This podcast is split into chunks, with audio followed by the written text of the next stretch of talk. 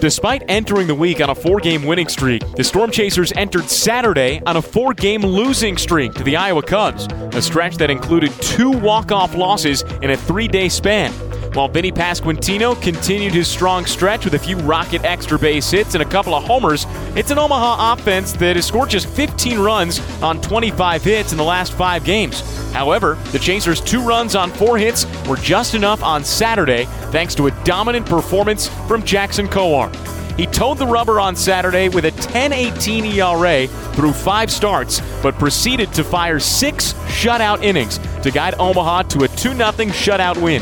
Kowar allowed just three hits in his six innings, striking out six and walking one while retiring 15 of the final 17 batters he faced. After getting the first five of his strikeouts with his devastating changeup, he turned up the heat to record his final out of the night. Kowar into the windup, the pitch. Fastball on the outside corner, called strike three. A 97 mile an hour heater. Jackson Kowar finishes off six shutout innings with his sixth strikeout tonight. Gabriel Cancel drove in both runs in the game with a pair of RBI doubles that plated Nick Pratto, who's drawn six walks since his return from the injured list on Thursday. The Storm Chasers wrap up their series with the iCubs tomorrow afternoon at 108 when left-hander Kris Bubic takes the mound in his AAA debut after being optioned earlier this week. Following Sunday's game, the Storm Chasers return to Werner Park next week for a six-game set with the St. Paul Saints. With the Omaha Storm Chasers, I'm Jake Eisenberg.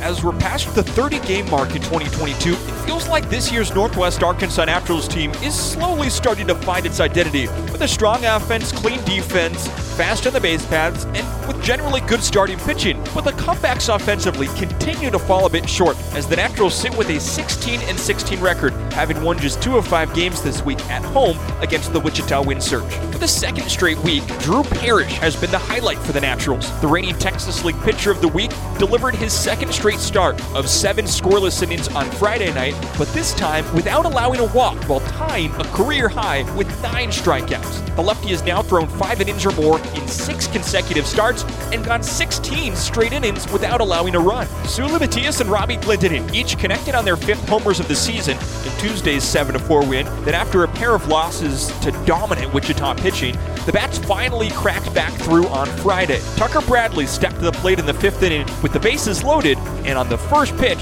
put the Naturals ahead. Left-handed hitter awaits the first pitch from the righty Woods Richardson. It's on the way. High fly ball into right field. Martin looks up. It is gone! Tucker Bradley clears the bases with a grand slam. Make it 4 nothing Naturals. His second grand slam of the season. Was TB12's third home run this season and his second Grand Slam, just the seventh player in franchise history to hit two Grand Slams in the same regular season. The Naturals will look to try and force a series split Sunday afternoon as left-hander Marcelo Martinez heads back to the mound for his third start with the Naturals this season. For the Northwest Arkansas Naturals from Arvest Ballpark in Springdale, I'm Nicholas Batters. Victories have remained elusive for Quad Cities in the month of May as the Bandits are 4 and 12 since the turn of the calendar and have lost 6 of their last 7 ball games while being outscored 45 to 23 by the Wisconsin Timber Rattlers this week. The silver lining in the series, however, has been the revival of a Quad Cities offense that entered the week with the worst OPS in minor league baseball. In their last two games, the Bandits have logged 16 hits and smacked 7 home runs, including this one from a former Longhorn. Like Anthony Simonelli rocks into his motion. Now 1 2 again. This one once again lifted to deep right field. Gray Jr. back. He looks up. It is gone.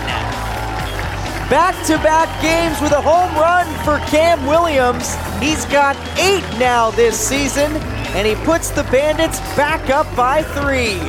In addition to Williams, Kale Emshoff and Dillan Shrum each own a pair of homers this week, helping lift Quad Cities to the Midwest League's second highest home run total. While the Arms have struggled this series, the efforts of Christian Chamberlain can't go unmentioned in this week's report, as the newest Royals top 30 prospect has celebrated his move back to the bullpen with 16 strikeouts in 8 and a third scoreless in relief. including two and two thirds perfect innings against the Wisconsin Timber Rattlers last night. After their series against Wisconsin this afternoon, Quad Cities departs for its longest road trip of the season on Monday as the Bandits travel to Dayton and Fort Wayne to begin their Eastern Division schedule. With the Quad Cities River Bandits, I'm Kyle Kercheval. The Columbia Fireflies ended their skid in Augusta last night with a 5 3 win over the Green Jackets that showed a little bit of excitement can produce a major result. Trailing 2 1 heading into the bottom of the sixth, Eribert Garcia tossed the first immaculate inning of his career, setting aside Stephen Paolini, Adam Zebrowski, and Brando Mezquita on nine pitches. He earned all three punch-outs swinging to accomplish the feat. It's the second immaculate inning in Columbia Fireflies history, and funny enough, the first one also came in May at SRP Park. Last year, it was Cruz Noriega who tossed an immaculate inning in the fifth inning of the May 5th season opener at Augusta. How's that for a Cinco de Mayo special at the ballpark? After that, it was all Fireflies. Columbia scored four runs in the next three innings during the dub. That wasn't the only special event in Saturday's game, though. Guillermo Quintana finished 1 for 4 in the night, earning a hit in the 2022 Fireflies' best six straight games. Columbia closes out the series with Augusta at 135 today, and then we'll head home to face the Southern Division best Myrtle Beach Pelicans at Segra Park. From Columbia, I'm John Kosis.